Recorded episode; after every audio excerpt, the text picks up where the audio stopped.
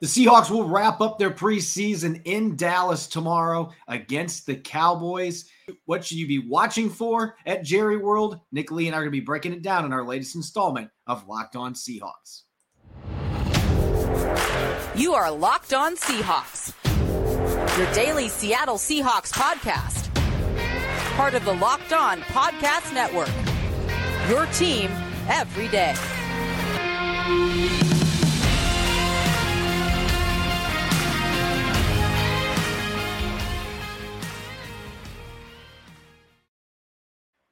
Greetings, 12. This is Corbin Smith, your host for Locked On Seahawks. Joining me for our Thursday episode, my co host, Nick Lee. Thanks to all the 12s out there for making Locked On Seahawks your first listen five days a week. We greatly appreciate it. We've got a preseason finale coming up tomorrow for the Seahawks in Dallas, facing off against the Cowboys. We're going to be breaking down what to watch in that preseason finale, taking a look at just how far along this year's rookie class already is, heading towards the end of the preseason, and much more. This episode is brought to you by BriteCo Jewelry and Watch Insurance. BriteCo brings you comprehensive, fast, and affordable jewelry insurance for as low as $5 per month. Check out your special offer for locked on listeners and get covered in under two minutes at bright.com forward slash locked on. That's bright.com forward slash locked on. Now, for your lead story here on Locked On Seahawks. It's been a challenging training camp for D. Eskridge. The former second round pick has been on the sideline for almost the entirety of training camp, did not play in the first two preseason games due to a hamstring injury that he suffered 10 minutes into the first training camp practice last month. We're finally going to get to see Dee Eskridge on the field, though, Nick. He has been cleared, ready to go. He is going to suit up, and Pete Carroll is expecting that he's going to play quite a few snaps tomorrow night against the Dallas Cowboys. And I think of all the players that are going to be on the field tomorrow, he's not in jeopardy to make this roster, but this is still a very important game for him with all the time he's missed dating back to last season as well. Yeah, I mean it's the pressure's on for sure. Um, just being a second round pick last year and and really being kind of a non-factor, um, the, the, the pressure is absolutely on as, a second year guy. And and the, I know you and Rob were talking early on. Um, I think it was earlier this week about how he's kind of been a benefactor of how no one has really jumped and, and secured that third receiver spot yet. Um, no, no one's really taken a hold of that by the horns. Um, and now this is his chance to kind of follow up and, and do that himself. And so this is a great opportunity for him. I know, you know, it comes with a bit of an asterisk. It all does with this with this preseason game with Dallas sitting most, if not all, of their starters in, in the third preseason game. So it's really going to be tough to get a clear, true look at some of these guys. We'll talk about that later with the quarterback battle. But uh, yeah, D'Wayne Eskridge, it's just good to see him on the field. It's good. It's good that he's going to get live reps. You know, the bullets are going to be flying, so to speak, and he's going to be right in there finally and we're finally going to see what, what he can do and, and get him back in the field and getting and just help him get his sea legs back under him in the NFL and just in time hopefully for week one September 12th kind of a big game there so um, the Seahawks are going to need him to, to to deepen this receiver room because no one else has really stepped up to this point. Yeah, that's really been the big key. As you mentioned, Rob and I broke this down earlier in the week. He was a beneficiary sitting out because nobody else really sees that opportunity last week in Chicago. Felt like every receiver had at least one drop in that football game, and they weren't helping out the quarterbacks. There were drops on special teams from some of these guys. And I think that's the other thing needs to be mentioned here. This is a big deal for Dee Eskridge on offense because the Seahawks need that third receiver that can step up, and he's the most talented third receiver they have on their roster if he can just stay healthy. But also, there's an open competition at kick and punt returner, and we have not got to see where he fits into that. Pete Carroll made it sound like after the walkthrough today that he is going to potentially get an opportunity tomorrow to at least return punts or kicks, maybe get involved in both.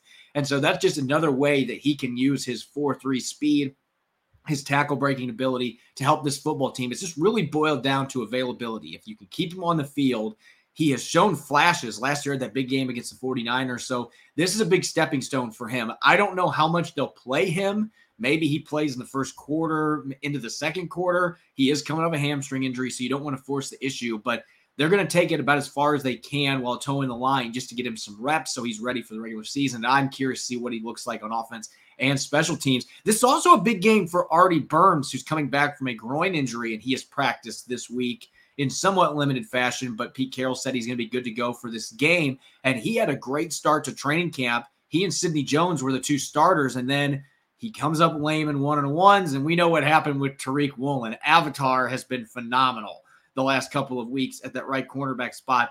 Sidney Jones is not going to play in this game. So Artie Burns, I would anticipate, is going to be playing left corner, and Tariq Woolen is going to be the starter on the right side. And this is a chance for Artie Burns to try to push himself back into the conversation as a starter because it feels like, unfortunately, missing a couple of weeks and seeing what Tariq Woolen has done maybe has put him in a spot where he's not going to be a starter if Sidney Jones is healthy in week one. Yeah, this this third preseason game, I, I know with a new era of Seahawks football, that this is the most uh, intriguing and with I think the mo- the most jobs up for grabs in the last preseason game I've ever seen in the Pete Carroll era. Um, some of that is, you know, due to the, the high turnover and um, a lot of that you know, with injuries and, and, some unknowns. But yeah, and, and Artie Burns is one of those guys that, that we haven't gotten a great look at. He did have a great start to, to the camp. Um, just haven't haven't been able to put it together in a preseason game yet. And again, facing the Dallas twos, threes, and fours, we'll see if how much that sways the coaches either way, and, and who starts and who doesn't. Um, but again, another guy that you just like to get back on the field, and and certainly even if he's not a starter, Artie Burns is certainly a guy that's going to be probably on the roster and, and contributing in, in depth and, and, offering that experience. And it's another guy you just want on the football field. You want you want on your sidelines healthy. Um, he's a useful tool, and yeah, he's he's made some great plays in camp. You just hope it can translate uh, on the field in game day and uh, this Friday. I just posted the graphic here a moment ago. This is not a surprise because this game does not count. It is still an exhibition game but there's a lot more players that are going to be held out of this preseason finale than are going to be suiting up. So while D. Eskridge and Artie Burns are expected to play tomorrow, you're going to have Marquise Goodwin, Ryan Neal, Rashad Penny tested positive for COVID, even though he doesn't really have any symptoms to go with it. He's away from the team right now. He'll be ready, obviously, for week one, but he was not going to play in this game anyway, even if he's healthy. You're keeping him in bubble wrap with Ken Walker III's injury situation. He would not have played in this game anyway, but those three are going to be out. Tyreke Smith is still trying to make it back from a hip injury. Pete Carroll was non committal about whether or not he's going to be ready for week one, but definitely not going to be playing tomorrow. And that leads me to maybe the biggest question mark here. LJ Collier, we've had a lot of discuss, discussion about where he fits on the Seahawks roster. Myles Adams has been so darn impressive in the preseason. And Carroll today was still mum on whether or not Collier was going to be able to play. This is just the way that I'm taking it. I could be wrong. These press conferences, sometimes it's tough to read coaches, but based on what Clint Hurtt said yesterday and just the tone that Pete Carroll has had the last couple of times he's been asked about LJ Collier, it almost feels like a situation where even if he plays tomorrow, they might already have made a decision there with just how much they are gushing over the play of Myles Adams. And he has earned that praise with how he has played. But if he's going to have any chance of making this team, you'd think he's got to be on the field tomorrow. And yet it looks like there's a possibility he won't be playing in this game. Yeah, that's a pretty precarious situation. Is is uh, if he doesn't play, he's most definitely cut. I think, and if he even if he does play, there's still a decent chance he's cut. That's kind of that's kind of a crappy situation for him. Um, but that's just a testament to Myles Adams and what he's done, when the the impressions he's left on the coaching staff, and yeah, just a bummer um, overall. You know, with the situation with LJ Collier, and and he puts the coaches in a position where look, you know, he's the first round pick, and it's kind of egg on the face of the coaches if they do cut him, but you know, you got to go with the guy that not only has played better but has been available. You know, we, we say all the time the best of uh, best ability is availability, and LJ Collier just has not been available.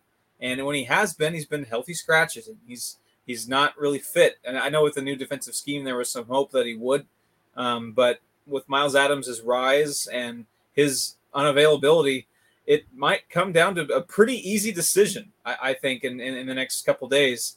Um, but certainly, if he doesn't play, I think it's a no brainer if he does play, you know, he's obviously going to need to, to produce and have a, a darn good football game, uh, maybe, you know, sack or two at least to at least put himself back on the map. Because I, I really think he is absolutely behind the eight ball if he plays or not. Yeah, it really does feel that way based on the body language and the things that are being said by coaches. Just not not a lot of praise for him, and it's tough because he has been injured. He's dealing with that elbow issue. He did practice some this week, so we'll see. Maybe he'll go out there, but you eventually Pete Carroll's philosophy. I don't care when you were drafted; they want the best players out there. And with the way the last couple seasons have transpired with LJ Collier, he didn't have that great camp in part because of injuries that they were hoping he would have. So now it really feels like he is on the roster brink. There's no question about it.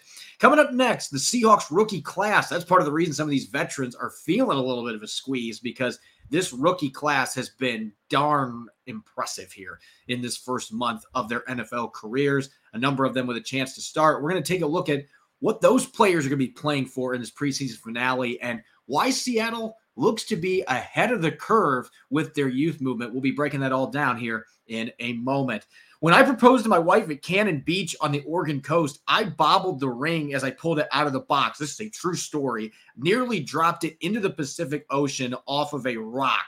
It nearly became a life altering, incredibly expensive disaster with several onlookers able to watch on a crowded tourist destination. Here's the lesson for you you don't want to be that guy. I almost was. And you certainly don't want it splattered all over the internet. I probably would have been. There were people with cameras out there. The guys at BriteCo Jewelry Insurance will make sure you get a replacement for the full value of the ring if you're an idiot and you drop it into the water like I almost did. No matter if it's lost, stolen, or you just can't figure out what happened to it, go to bright.com forward slash locked on. It's the fastest, easiest, and cheapest way to cover your butt with the best jewelry insurance in the business.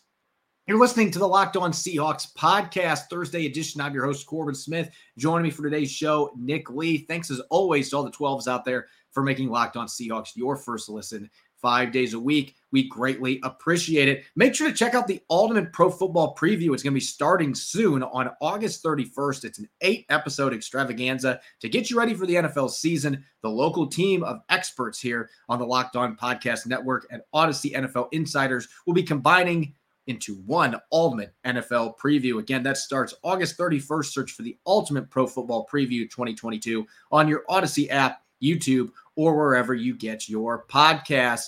Pete Carroll said it perfectly today after the walkthrough. And everybody that has watched preseason games and knows how training camp and the preseason work in general, this is mostly about the young guys. You've got your bubble veterans as well, but this is catered to your rookies, your second year players, your third year players, the young players in the league to get experience against other NFL competition. That's certainly going to be the case in tomorrow's preseason finale for the Seahawks when they travel to Dallas to face the Cowboys.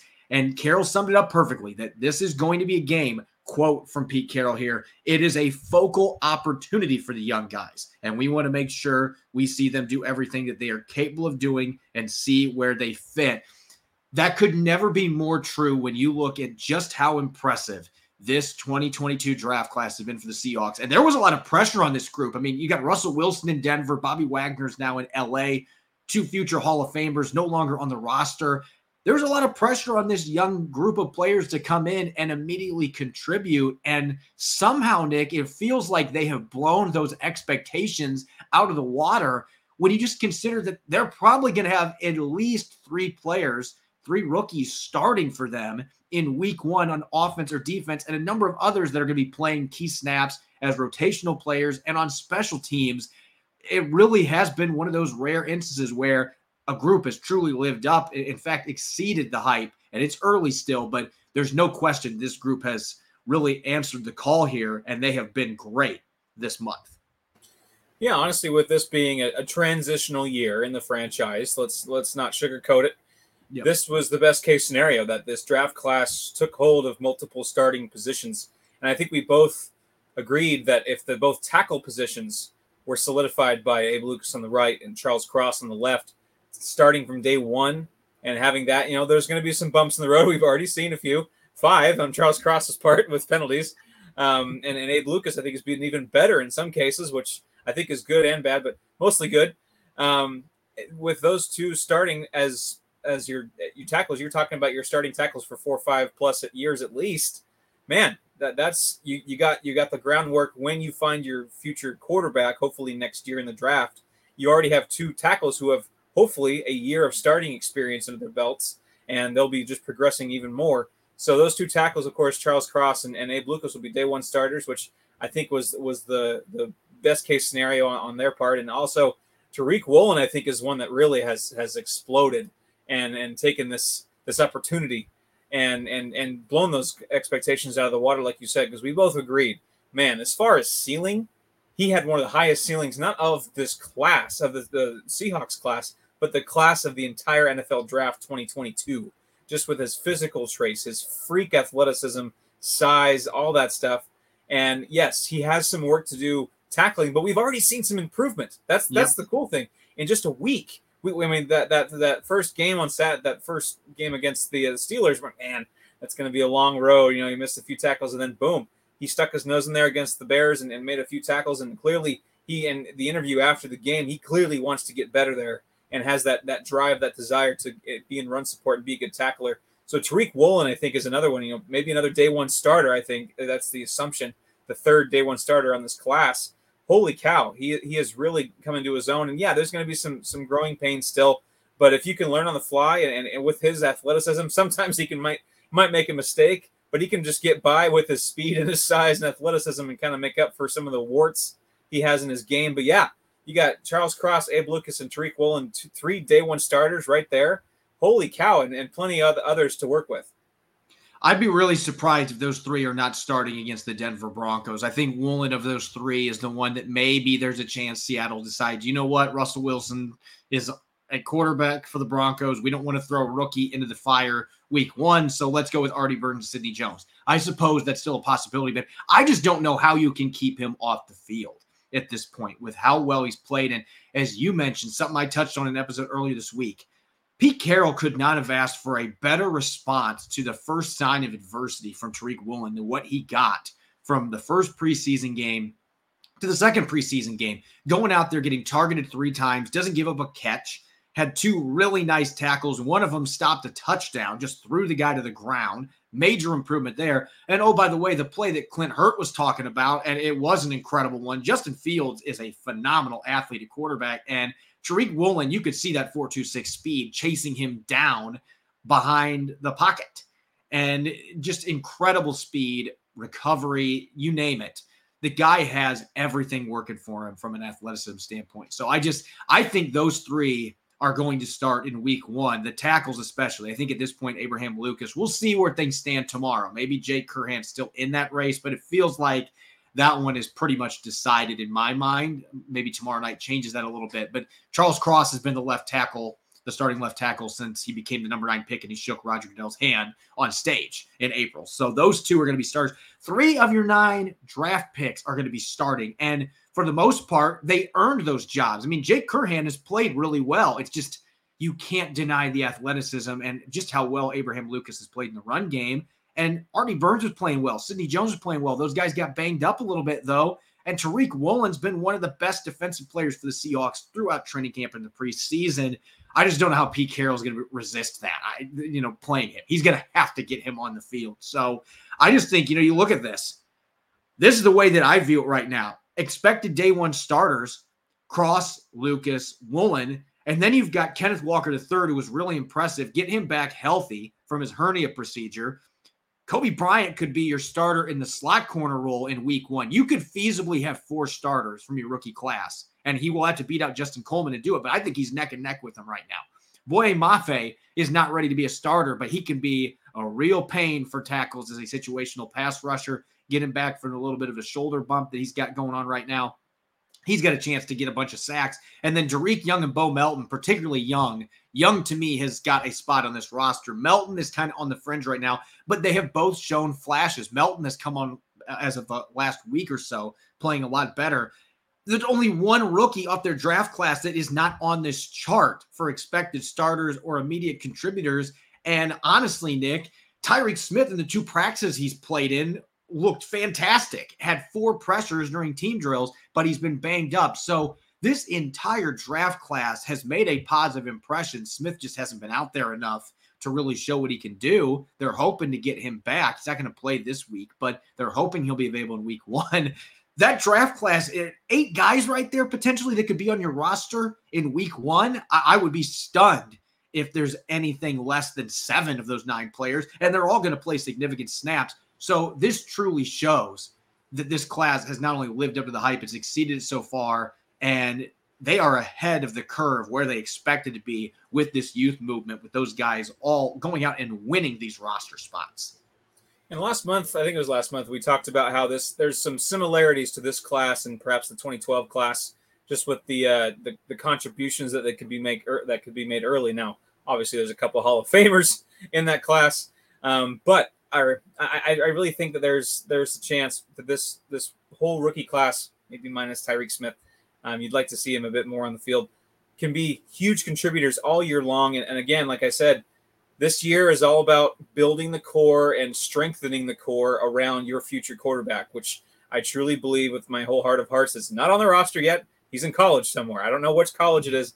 Um, but this is the year where you find the guys, you find the corners, the tackles, the running back, and you know the the I'll the, build the pieces around your future quarterback because he's going to come in as a rookie next year.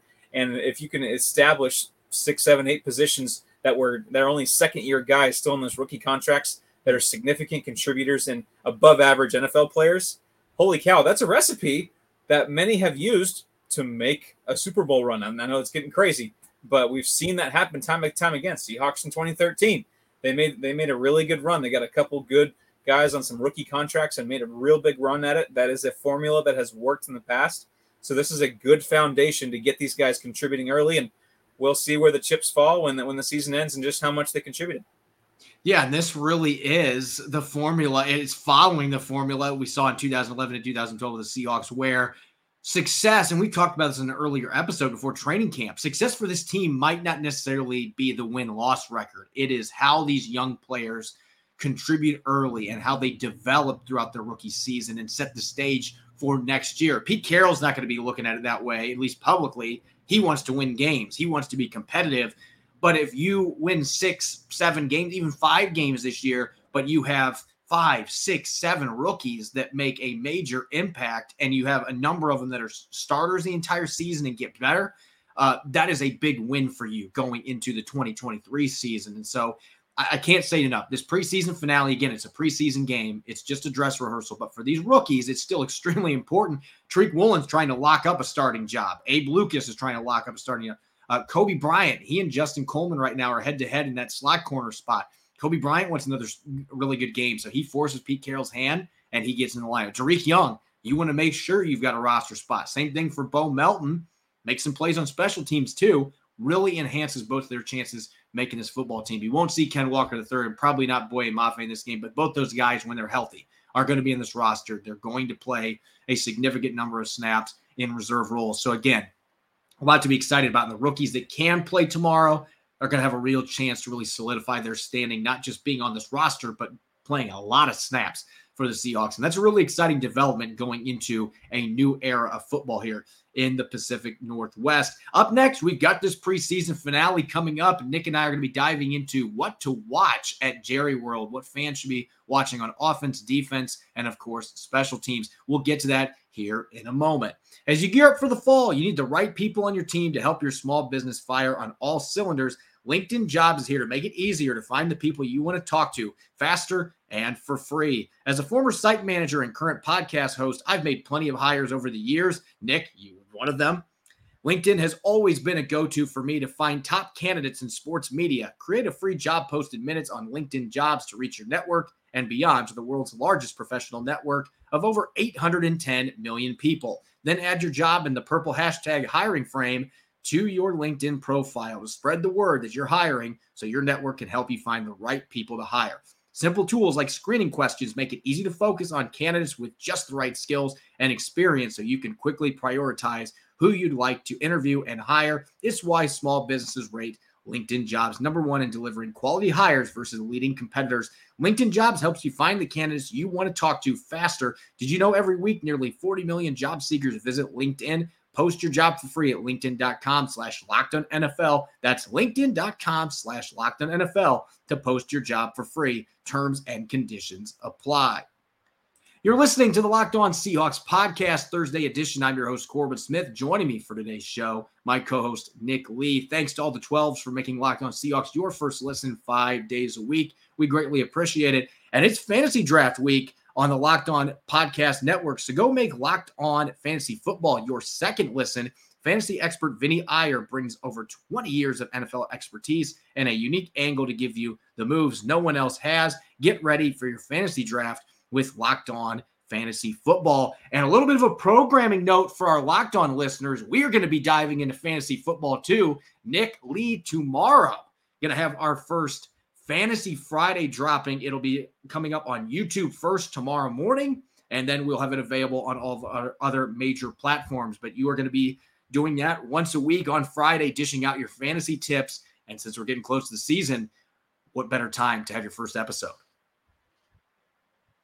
Yeah, looking forward to it. Uh, the next, first episode is going to be draft strategy. So if you haven't had your draft yet, get in there and uh, listen up, and hopefully I can I can be a contributor and, and give you a solid foundation. I'm not it's not it's not a perfect science, but I'm going to do my darndest to to set you up for success.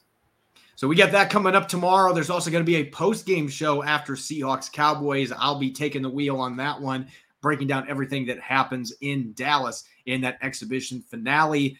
Speaking of that final preseason game, Nick, it's less than 24 hours away, and I know it doesn't count in the standings, but there's a lot at stake for this Seahawks team. A number of players battling for a handful of roster spots. You still got a quarterback competition that's undecided. So I think when we're looking at what to watch in this game, it's going to continue to be the number one storyline. But I want to take it from this angle because Pete Carroll's been asked this question several times this week and he's kind of walked around it a little bit. You know how coach speak works, keeping the door open for Drew Lock. But the real question is, can Drew Lock actually turn this back into a legitimate competition and put himself in position to win this job for week one after everything that transpired the last week? Can he actually do that when he's not getting to start tomorrow in Dallas?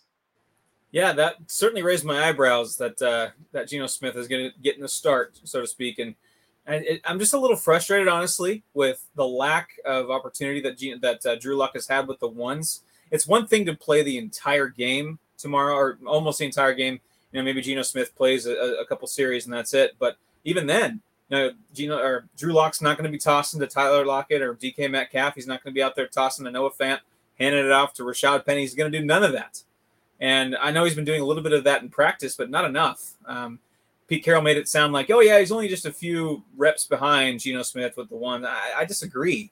Um, it, it's it's more about what happens in the game. So can he make it more interesting? Sure, he can make uh, the fans a bit more angry at at uh, at what's been going on at the VMAC as far as decision makings are going. It is going to come with a bit of an asterisk. I, it's there's no way to really draw it around. I mean, it's not like Dallas is going to be rolling out there with Leighton Vander Esch and Mike, Micah Parsons and all those guys. That's not going to happen. So even if he does light it up for, let's say, I don't know, 22 for 28 for 280 yards and three scores, it's going to be boop asterisk. You know that you do that. Congratulations, you do that against the Dallas Cowboys practice squad. And uh, I don't know what I said for the Steelers again. The future substitute teachers of uh, of Arlington or whatever. you know, um, just and there's going to be that asterisk. That question mark is sure, yeah, you lit it up, but against who? You know, so he's Drew Lock is kind of in that precarious situation where yeah he he could ball out, but at against who? So it, I'm a little frustrated that it's and it, part of it's not fair with his COVID situation. Yeah. So can he make it interesting again? I guess the long answer is yes, he can. Maybe so much for the fans, maybe not as much for the coaches who I think have kind of half made their decision already, but certainly for the fans. Yeah, I think if there was only a one week buffer between the preseason finale and week one, like there traditionally was until a couple of years ago when they changed the schedule to just three preseason games, I'd probably be saying no on this just because he got dealt such a bad hand having COVID last week and not getting to start that game or play in that game at all against the Chicago Bears. But I'm with you. I, think it's going to be challenging for him to do it. I think, yes, with some caveats mixed in. I think Geno Smith's going to have to lay an egg and Drew Lock is just going to have to light the world on fire to really make Pete Carroll reconsider his stance. Because it really seems like to me, everything that Pete Carroll's been saying, it's really been this way all training camp and really in the offseason program. It has seemed to me like Geno Smith they have wanted him to win that job. And, you know, if Drew Lock's going to win it, he's going to have to outright earn it. And he's had some circumstances that made it difficult for him to do that. So, yes, he can win it. It really feels like, though, that this is 95% decided at this point and that Geno Smith is going to be your starter week one. That doesn't mean Drew Lock couldn't start later in the year. That's certainly possible. But it really feels like Geno is going to be going up against Russell Wilson in week one. And that leads into another storyline here. Really, these two go hand in hand because Geno Smith has been much better than his numbers indicate in the preseason. But darn it, his receivers just have not been helping him, whether it's Freddie Swain's crucial third round drop, uh, third down drop in that first quarter, first drive against the Bears last week. You had drops from Bo Melton. Dareke Young dropped a pass in the red zone. He has not gotten help from his receivers or his tight ends consistently in these preseason games. And you haven't had Metcalf and Lockett really playing any snaps. Not surprising there. So who's going to step up? Is it going to be Dee Eskridge? We talk about this is a big game for him to show, hey, I'm still here. I can still be an impact performer as that number three receiver. Or Freddie Swain, who has not had a good training camp and I think is squarely on the bubble to make this football team. You want to keep your spot? Go show that you are one of the best 53 players. Because to me, I have not seen that in training camp in the preseason. Somebody like, say, Kate Johnson, who had that muff punt but looked good at receiver. Hey, maybe there's a chance you can still play your way into this discussion. Penny Hart, this is a big game for the veteran to try to keep his roster spot. All those guys that I'm rattling off these names for, Dareke Young, have another big game, young guy. Go out there and play well and secure that roster spot. Somebody has got to rise to the occasion to help Geno Smith and Drew Lock. Who's it going to be? I'm going to have my eyes on a lot of those receivers because I don't expect to see much DK or Tyler Lockett again in this game. So it's going to boil down to those players making plays if the Seahawks are going to score points. Hashtag feed Kevin Kassis now. uh, hey, he's an name you could throw in there too. He looked like Wes Welker yeah, last he week. He did. Yeah, he looked like, you know, insert really, really good white slot receiver. but that's how it is. And you know what? That's fair because that's kind of what it is.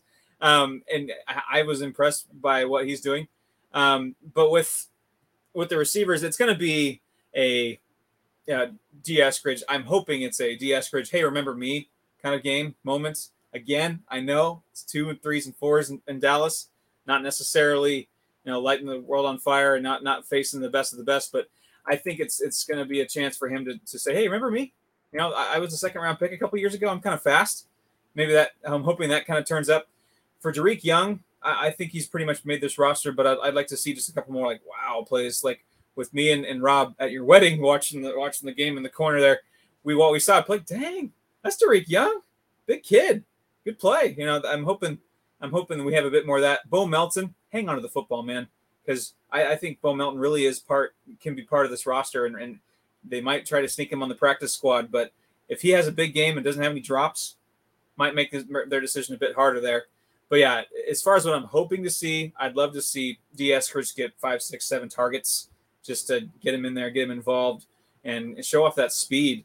And uh, Penny Hart, yeah, another one. And, and like you mentioned, Kate, Cade Johnson trying to make up for that muff punt because uh, it's real bummer. Because other than that, Cade Johnson's had a pretty solid camp um, and pretty solid preseason. But yeah, um, lots of lots of opportunity there, especially with the ones not playing and, and Drew Lock. You know, these are the guys that Drew Lock has been throwing to most of camp, so um, there should be some chemistry there. But yeah, there, there's definitely some guys that can step up.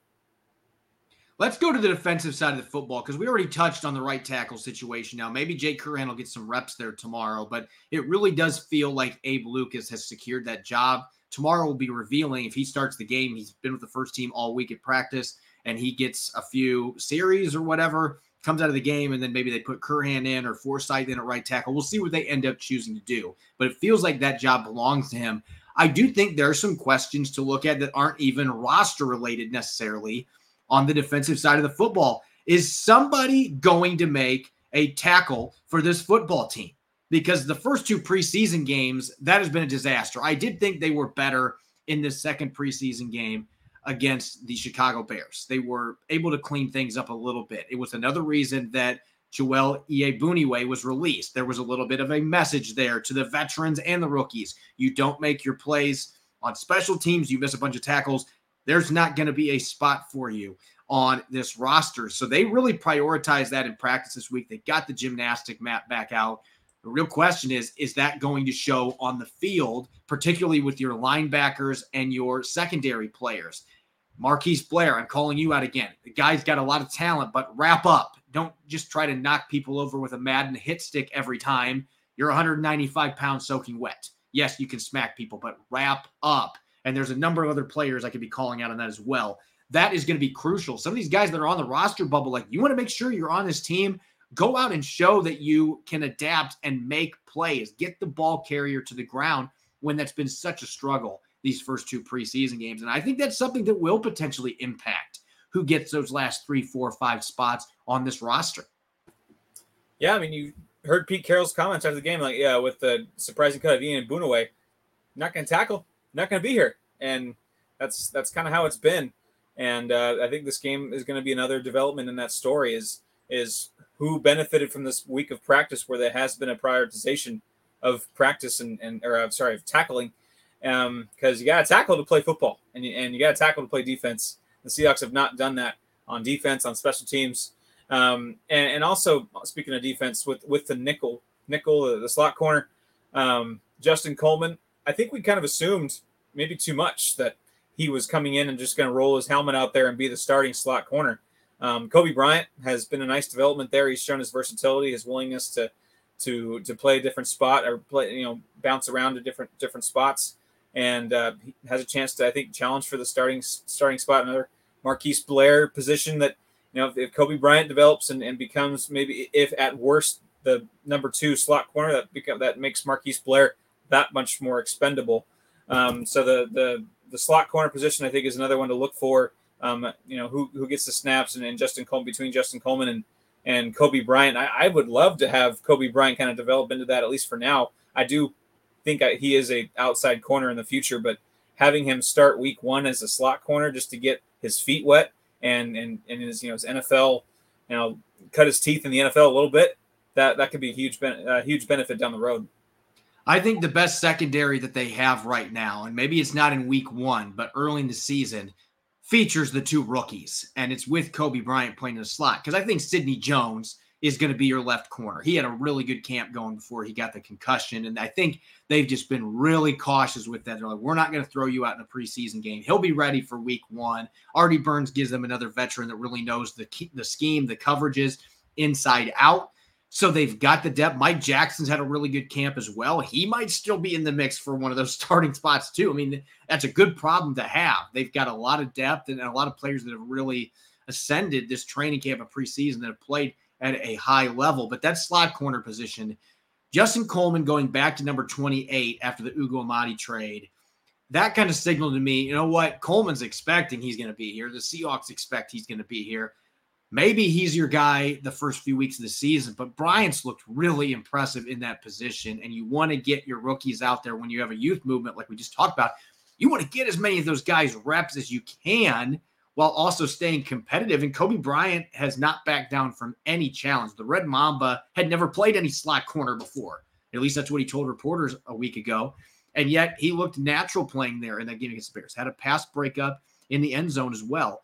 So I think you add in the way that he's adapted, how quickly he's adjusted stuff, then that certainly gives him an opportunity to unseat Justin Coleman.